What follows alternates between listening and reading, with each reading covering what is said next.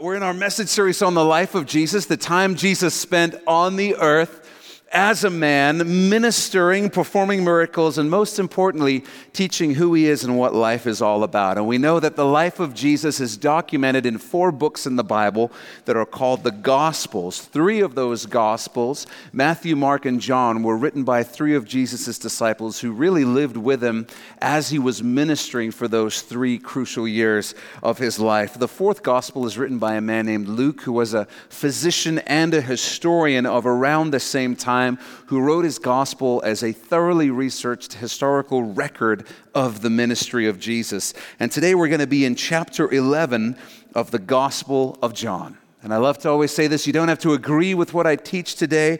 My goal is to simply show you what the Word of God says. And if you disagree, I want to challenge you to come up with a good reason why. And saying, I don't like the way that makes me feel or the way that sounds is not a good reason. I want to invite you to be concerned with truth because there's nothing more important than the truth. And so if you disagree, research it for yourself. Care deeply about truth because nothing matters more than the truth.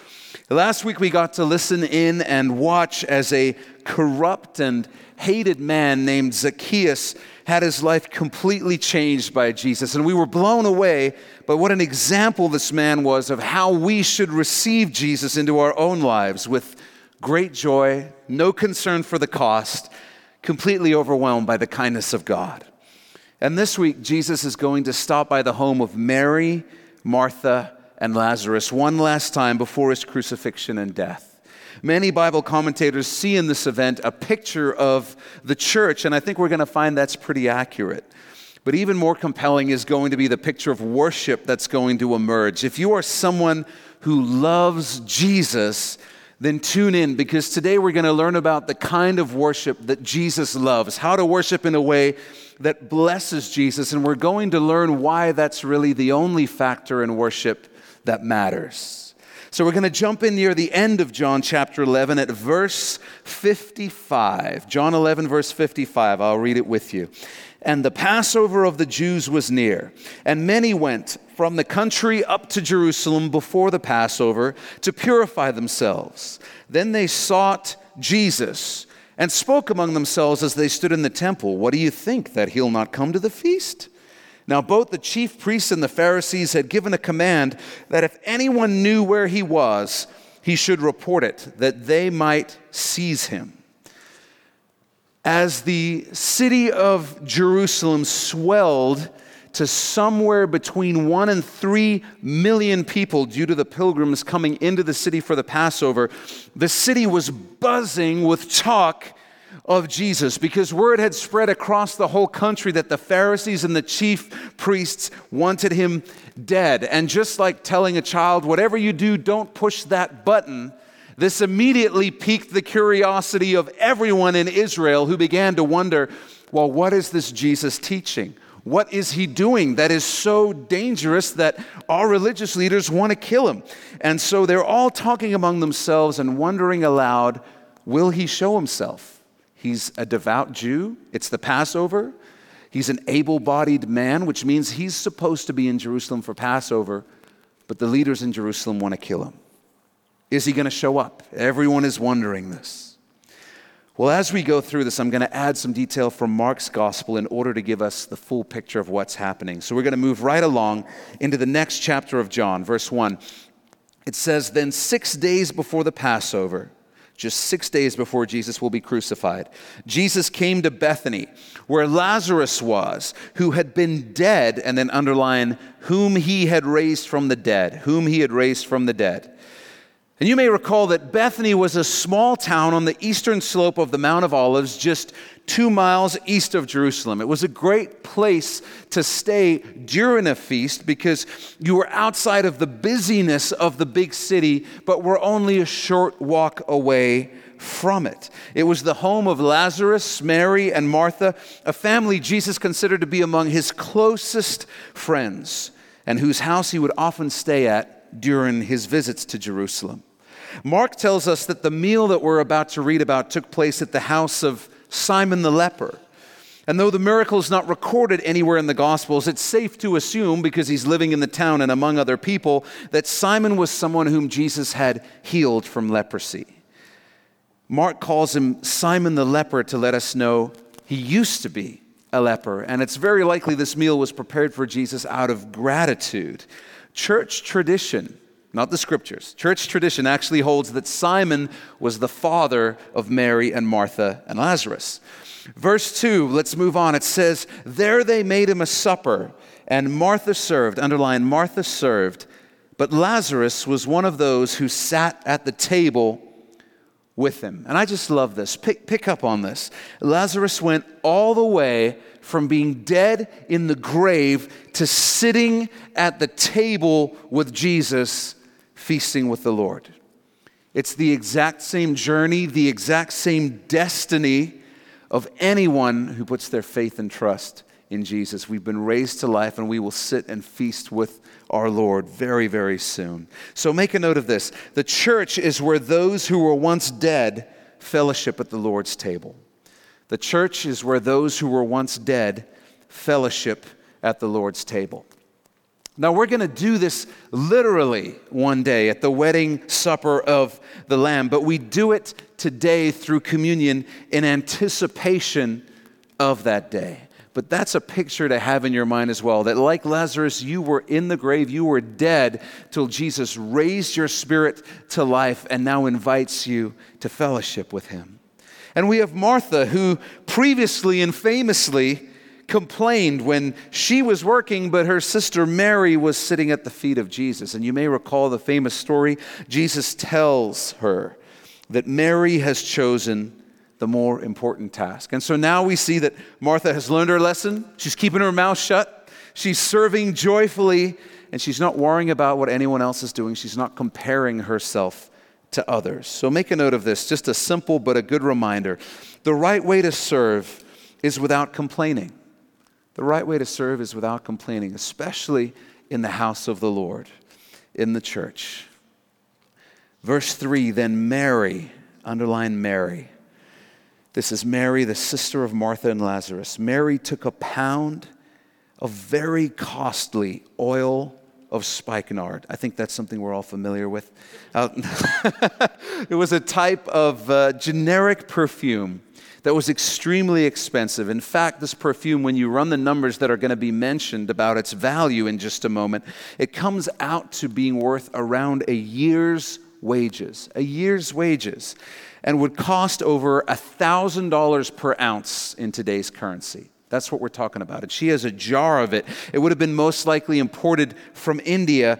And it's also something that would be used to prepare a body for burial in order to mask the smell of death. This perfume was also most likely Mary's dowry, something that would have been kept to be given to her future husband that most women in that culture had and would save for their wedding day, but she decides that she's going to use it on Jesus, her true and first and greatest love. So make a note of this. Mary's worship was costly. Mary's worship was costly. Then Mary took a pound of very costly oil of spikenard, anointed the feet of Jesus, underline anointed the feet of Jesus, and wiped his feet with her hair. And when Mark gives his account of this event, he tells us the perfume was in an alabaster flask and she poured it on his head. And I want you to know that detail is not contradictory, it's complementary. In his account, Mark tells us that Jesus says, She's come to anoint my body for burial, his whole body. So this means that the perfume could have been poured on his head and allowed to flow down over Jesus' entire body, which is, by the way, how anointings were done when the prophet Samuel anoints David or any kind of anointing takes place in the scriptures, we have the idea of, you know, a, a, tiny little dab of oil. That's sort of our modern culture because somewhere somebody along the way said, Hey, I'm sick and I want to be anointed and have the elders lay hands on me and pray, but I don't really want a whole jar of oil uh, dripping off me after the church service, so can you just use a little bit? And somewhere somebody said, yeah, sure, that's fine. And so that's become our tradition. But in their tradition, anointing would mean like a, a jar of oil poured over you that would drip over your whole body to the ground. So it's very likely that that is what had happened, or she could have simply poured it over his whole body. We've got to get the mental picture that she doesn't have like a tiny little flask that she's pouring out on his feet and then rubbing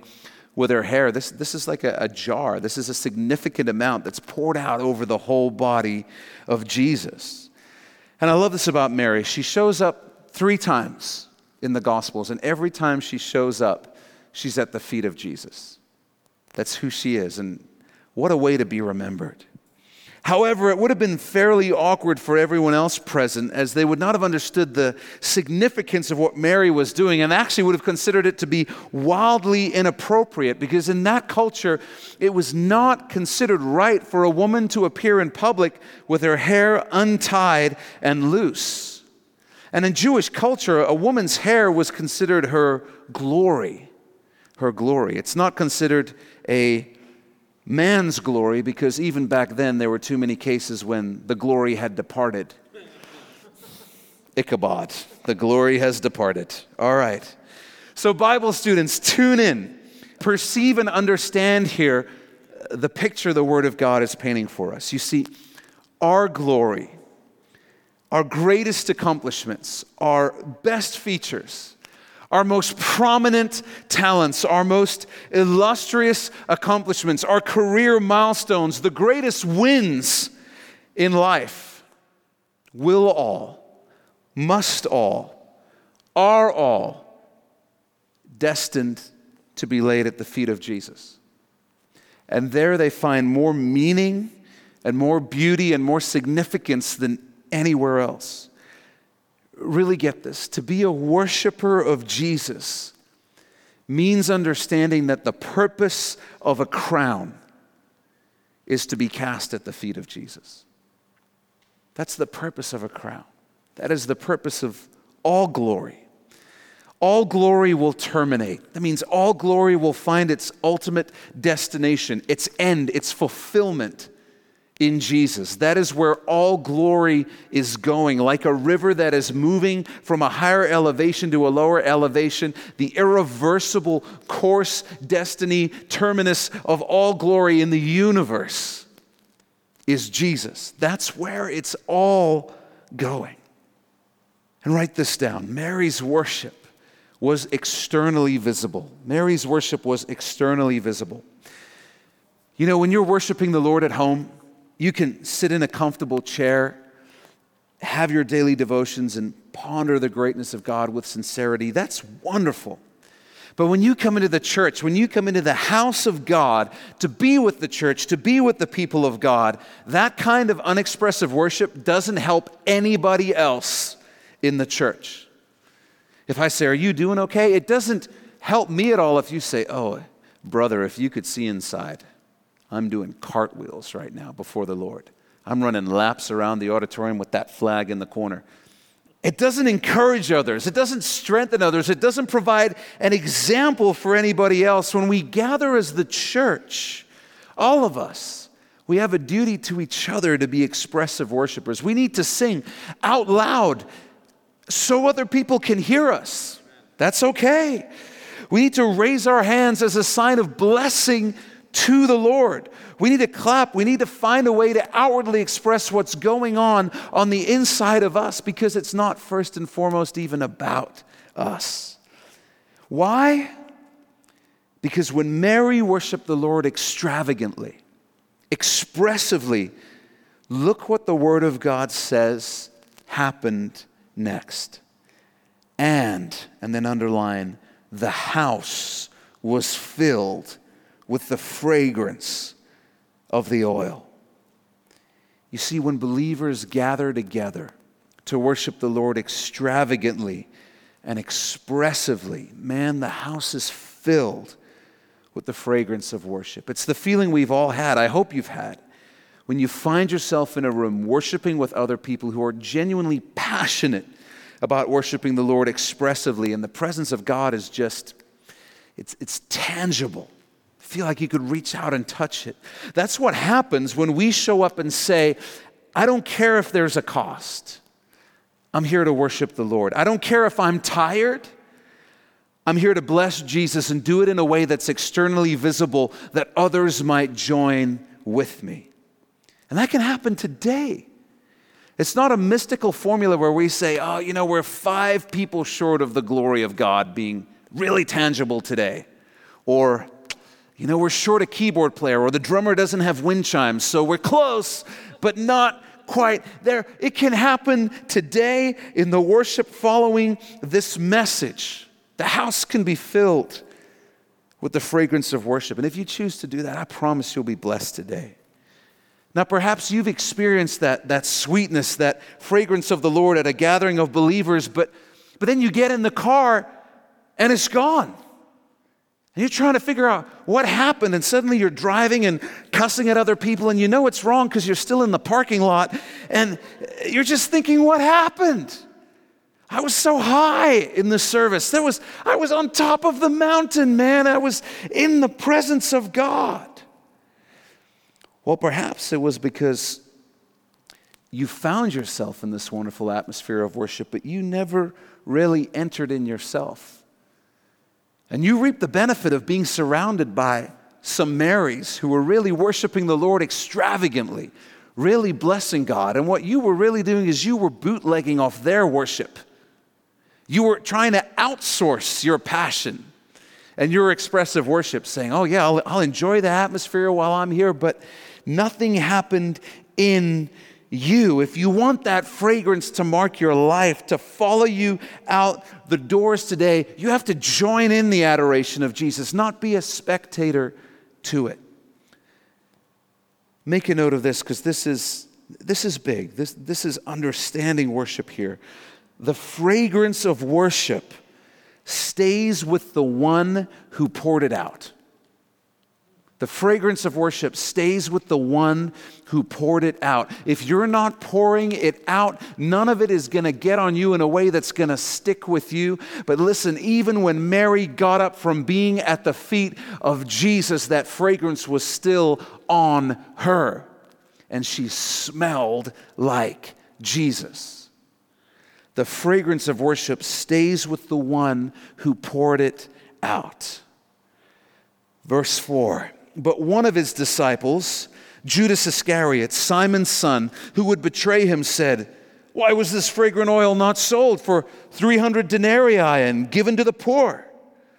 This he said, not that he cared for the poor, but because he was a thief and had the money box. He took care of the money for the disciples and Jesus.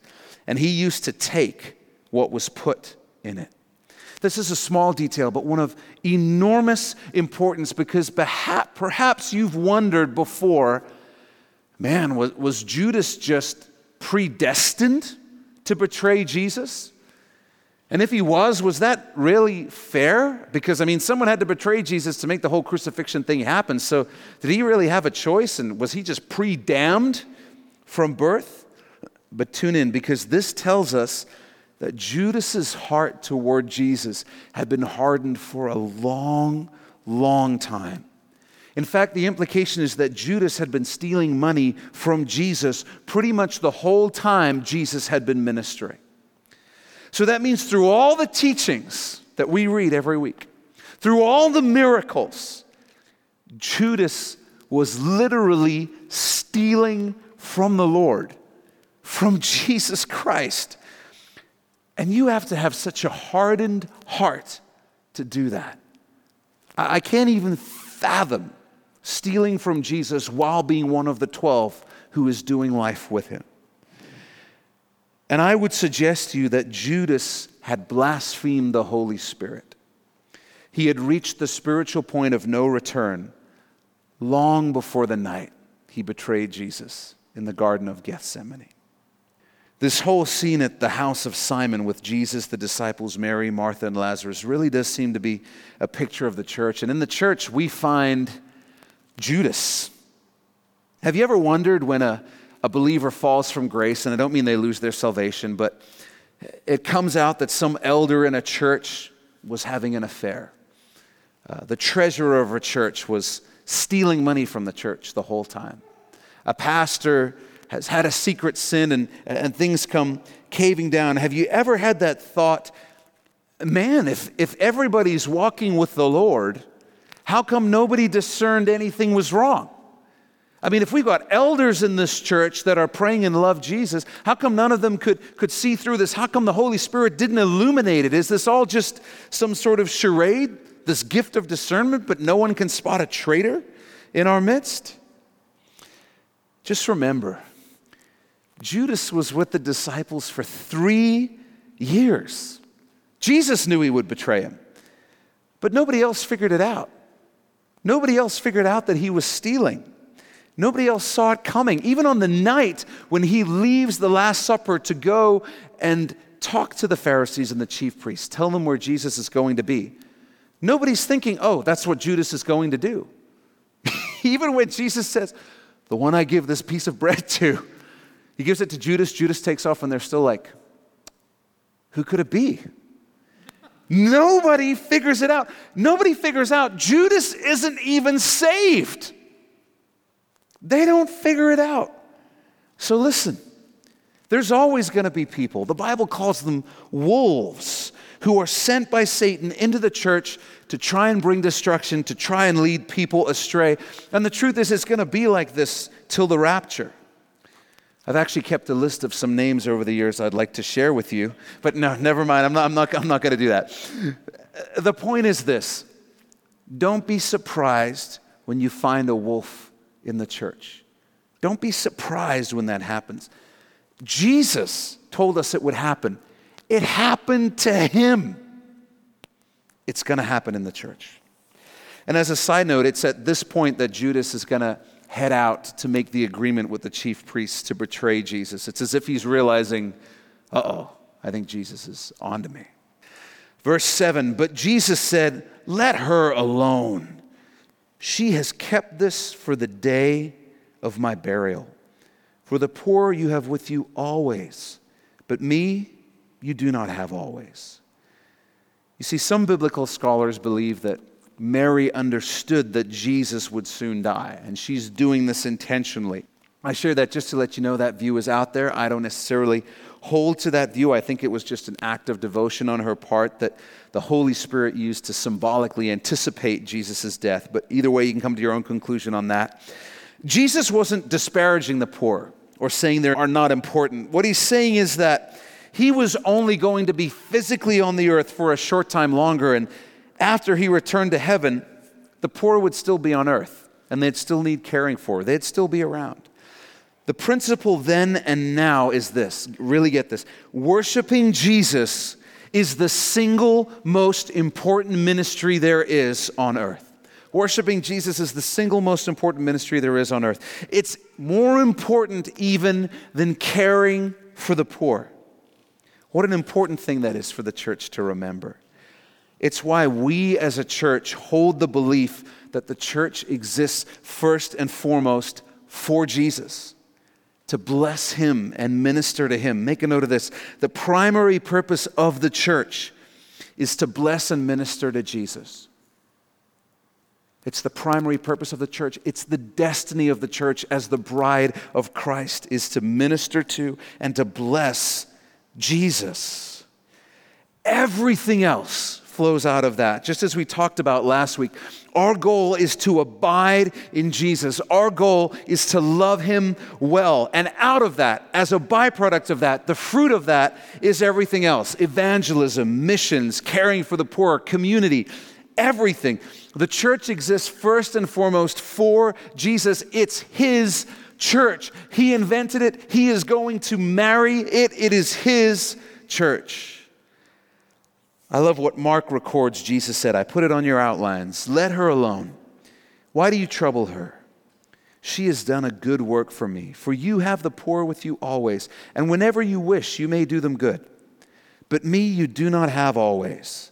She has done what she could. She's come beforehand to anoint my body for burial. Assuredly, I say to you, this is just so moving to me. Wherever this gospel is preached in the whole world, what this woman has done will also be told as a memorial to her. You see, the greatest, highest form of ministry is one we're all called to. It's ministry to the Lord. Understanding that because we've been adopted into the family of God, brothers and sisters of Jesus, the Bible says, sons and daughters of the Father, because we've been brought in. With that comes the unbelievable reality that we can bless our Heavenly Father and our brother Jesus because we're family. We have the ability to be a blessing to the Lord. It's incredible. To minister to the Lord is to understand that you have the ability to bless Him and to then respond by seeking to do just that. Bless Him, minister to Him with our praise, with our thanks, our confession, our prayers, our worship that blesses Him. And that's what Mary is doing here. She's ministering to Jesus and He is blessed by her. How much is He blessed? Blessed so much, He says, I'm going to make sure people never forget what she's done for me. That's how much He's blessed by her. I'm going to ask you to make a note of this, then I'll unpack it a little bit. True worship is for Jesus. True worship is for Jesus. You know, if you listen to Christian radio, music radio, uh, there's a profile that almost every song has to fit. You might not know this. Here's how it works Christian labels basically came up with a fictional person. They did the demographic studies, the listener studies, and they said, okay, if we had to create a person who was the representation of who our listeners are at a Christian radio, they came up with this person. It's a woman that they call Becky, I think. Um, they gave her a name, and she's a soccer mom uh, in her late 30s. She's driving an SUV, and she's taken her two kids to soccer practice, and she wants to hear songs about how everything is going to be okay that mention struggles in a vague sort of sense so that they could apply to drug addiction, or having to do another load of laundry. So that's what she wants, and that's what sells on Christian radio. And so that's how songs are written for Christian radio. That's why you don't generally hear a, a lot of worship songs on Christian radio. It's songs about how everything's going to be okay. That's what you need to hear when you got a bunch of young kids. The problem is that we can bring that consumer mindset into our personal and corporate worship. And suddenly the point of worship becomes what we need to get out of a song. And we subtly do this when we say things like, you know, I really liked worship today. And I understand that sometimes we're, we're being sincere, and what we mean by that is I, I sense the presence of the Lord, and that's wonderful. But a lot of the time, what we really mean is that we like the songs that were sung. We like that the band didn't make any massive mistakes today. We like that, for once, the volume wasn't too loud and the mix was better than it normally is. And without really realizing it, we're judging how good our time of worship together was based entirely on what we like. It was what I like, therefore, it was good. And the truth is that whether you or I get anything out of our worship time is not really the priority. It's not really the point. The priority is was Jesus blessed by our worship today? Was Jesus blessed by our worship today? You see, it's not about a, a, musical style or instrumentation or how the room is decorated or lighted. It's about the heart. Do you remember the story when King David was coming back into Jerusalem with the Ark of the Covenant? And he's just giddy over this event taking place. He's so excited to have the Ark of the Covenant, the presence of the Lord returning to Jerusalem. So he, he strips down to his undergarment, which, again, church myth, he's not like in tidy whities. He's just in like a one piece robe, basically, that you would wear under a robe. And he's got this priestly like apron on, and he's stripped down to this so that he can have freedom to move because apparently he's like a wild and crazy dancer. Bible even says he's jumping around, he's twirling around, he is just going for it. He is so fired up that the presence of God is coming back into his city. And he is just on a spiritual high, man. He is full of the fragrance of worship. He shows up at home, he's ready to pronounce a blessing on his his house because he's on this spiritual high. And there is one of his wives, Michal, to perfectly ruin the moment. She says, Man, you made a fool of yourself. You look like an idiot out there. I hope you're pleased with yourself. And she mocks his expression of worship. And what the Lord does is he says, This bothers me. And Michal is made barren. She never has another kid again. You see, the Lord cares so much about the heart we have in worship. He doesn't like it when we talk down on anybody's expression of worship when it's sincere. And you know, there are churches where people are skipping down the aisles, waving flags, and dancing. That's not my thing. I think it would be distracting in our church. If you're thinking about doing it, please don't. But there are churches where they're cool with that. And it's not distracting because that's their thing. And the people are sincere, and, and I might not get it, but God does. And if the heart is right, He's blessed. And I better keep my mouth shut because nobody really cares what I think about their expression of worship. The issue is what does Jesus think about their expression of worship? You know, I've been to churches that sung only hymns and it was dead. But I've also been to churches that sung only hymns. I could barely get the words out of my throat because the people were so sincere. And I know Jesus was blessed. I've been in worship services that rock way harder than we do. And I've sensed it's just an empty show.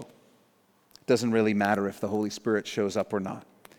But I've also been in worship services with that exact same edgy style and wept because of the genuine passion of the worship team and the people in that church. You see, it's not about musical style. I hate to be the one to tell you this, but one style is not more anointed than another. And I know you may be thinking, but Jesus used an organ and he sang hymns. He, he didn't. He didn't. It's not about musical style, it's about the heart. The question's not, was I blessed? The question is, was Jesus blessed? So make a note of this. There's only one question that matters in worship Was Jesus blessed? was Jesus blessed? And it's such a different mindset because it's so easy to show up to a worship service or to church and say, Yeah, I'm thinking I might worship, but I also just want to see where this is going to go. Is it going to be a good day musically, rough day musically? What are the song choices going to be? It's very different when the priority is Jesus being blessed because you show up and you say, I'm here to bless God. Period. That is going to happen. Whether the worship team is awful today or amazing, whether I even like the songs or not, I came to bless God and I plan on leaving with that mission accomplished. Here's what we know when Jesus is blessed, we end up being blessed more than we could possibly imagine. Our burdens are lifted, our spirits are strengthened, and all that good stuff, it just happens. But the purpose of worship is to bless God and remember that He's always worthy of being blessed. I want to encourage you to make that your personal goal when you come to church. Come to bless God. And when we do that, when we make ministering to Jesus the highest goal of our church, this will become a house, a place where Jesus loves to hang out, a place where he shows up and blesses those who are present. Meeting them in fellowship at the Lord's table I want this to be a church where Jesus loves to come hang out. Just like he'd love to go to Bethany because he was ministered to there. I want Jesus to feel that way about us, about our church, about what it's like when we get together. That we're here for him, that he's welcome here, that he's wanted here. More than growth, even more than salvations. I want this church to be a place where Jesus feels ministered to. And I want to encourage you and invite you to join me in striving for that goal. Verse 9 Now a great many of the Jews knew that he was there, and they came not for Jesus' sake only, but that they might also see Lazarus. Underline that they might also see Lazarus, whom he had raised from the dead. When someone dies, and it's witnessed and verified by hundreds of people. And they went to the funeral, and that person is then raised to life, walks out their tomb, still wrapped in the bandages. Well, that gets people talking. And so, while all these Jewish men and families are making their way to Jerusalem for the Passover, some of them decide, let's go through Bethany so that on the way we can stop and see if the rumors are true that there's a man named Lazarus in Bethany who was raised from the dead by Jesus of Nazareth. Lazarus is serving the Lord by being his witness. Understand this, he's not witnessing. He's not knocking on doors saying, What's up? I'm Lazarus. You may remember me from such incidents as my previous death. He's not doing that. He's being a witness by just being alive. It's the same thing that the Lord told his disciples they would do. He didn't say, You will witness, you will go witnessing. He said, You will be my witnesses in Jerusalem, Judea, Samaria, and to the ends of the earth. And who can forget that famous line that Lazarus says, except he doesn't? Because there's not a single recorded word that Lazarus spoke in the Bible anywhere. And yet he serves as one of the greatest witnesses and testimonies of the saving grace and goodness of God, of his incredible power over death. When people who were dead suddenly start living, people notice. People notice. And all Lazarus is doing is he's just sitting at the Lord's table, fellowshipping with the Lord. His very life is a witness. It's a radical example of the model that we're called to live out. For we too are called to be people who fellowship with the Lord, who can be found at his table, the Lord's table, the table of communion. And while it's true that none of us are yet who we should be, praise God, we're not who we would be were it not for the grace and goodness of God. We're not who we should be, but we're not who we would be. And over time, over the course of a life spent in fellowship with the Lord, people notice that there's life where there should be death. People notice when you're not shaken or afraid when everyone else is panicking. People notice when you're facing sickness and trials and yet you somehow still have peace and joy and hope. People notice when there's life where there's supposed to be death. Over the course of a life spent in fellowship with the Lord, people will notice in your life the presence and the power of God. Lazarus is serving the Lord by being his witness, not by witnessing, by just being his witness. And this is where the picture of what the church is to be all comes together. For we have Mary worshiping at the feet of Jesus with extravagant devotion. Above all else, we're called to worship. The church is called to be worshipers. That's the first fill in in that list. We're called to be worshipers, all of us. Then we have Martha working faithfully to, to take care of the needs of the church body. As the church, we're called to be workers, we're called to work as well. And finally, as we've seen, we have Lazarus sitting at the table with the Lord, being his witness, just as we too are called to be his witnesses.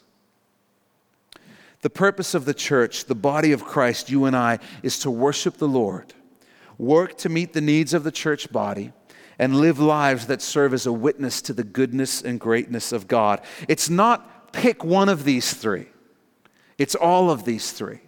For all of us, we're all called to be extravagant, expressive worshipers of Jesus. We're all called to find a way to serve the church body, and we're all called to fellowship with the Lord through communion at His table and live lives that are a witness and bring glory to God. It's the picture of the church.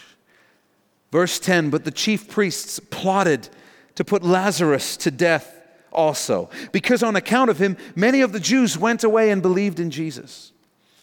We've taken the time in other messages to discuss the, the tragedy of this sort of spiritual blindness. It's a hard heartedness, a determination to not believe, a resolve to remain disconnected from the truth. And what it does is it takes over a person until they reach the point where they're no longer interested in the truth or even able to perceive the truth. Instead, they become so determined to believe what they want to believe that they become hostile to anything that would disprove their desired beliefs. Even when the evidence is overwhelming, they don't reconsider their position. They simply conspire to destroy the evidence against their position, which in this case was Jesus and Lazarus. And it's a spirit we see alive and well in our day. Many of us have had conversations with people where we've been able to share some incredible evidence for the existence of God or the resurrection of Jesus, only to have that person simply move on to their next objection or their next point, rather than dealing with the fact that they've just encountered evidence for the Lord. At its most extreme form, this is what that sort of hard heartedness looks like when it's fully developed. We found a man who proves Jesus is the Messiah. then we must kill that man. I also have to laugh at the futility of their logic. Lazarus has been raised from the dead by Jesus. He has power over death. Now everyone's going to believe in him. Let's kill Lazarus. But didn't you just say he has power over death? Won't he just raise him again if you kill him again? And then even more people will believe? But it's the sort of clouded reasoning you find yourself in when you begin to oppose the Lord Jesus. And the more you conspire to oppose him, the more you prove who he is. And the more you prove the folly of man's attempts at understanding outside of God. One of the ways we can utilize the beautiful picture of the church that's illustrated in today's passage is just as a checkup for our own spiritual health. Sometimes we need to be reminded that we are the church. It's us, it's the people of God. And so, very simply and practically, I want us to each ask ourselves the question Am, am I being a worshiper? Am I being a worker? Am I being a witness? And it's not a trick question. A bunch of you are hitting it out the park, and it's awesome. Am I making it the goal of my life to be first and foremost a worshiper of God? One who ministers to and blesses Jesus? Am I joyfully serving the body of Christ? Have I found my place of service in the church? Am I living as a witness, a monument of God's grace, goodness, and greatness? Am, am, I remembering that everywhere I go, everything I do, I'm to be a witness? A piece of evidence is the literal idea here, an exhibit of what it looks like when God raises a dead person to life. How are we doing at being the church? I want this church to be a place where Jesus feels ministered to. And so he loves to show up in amazing ways.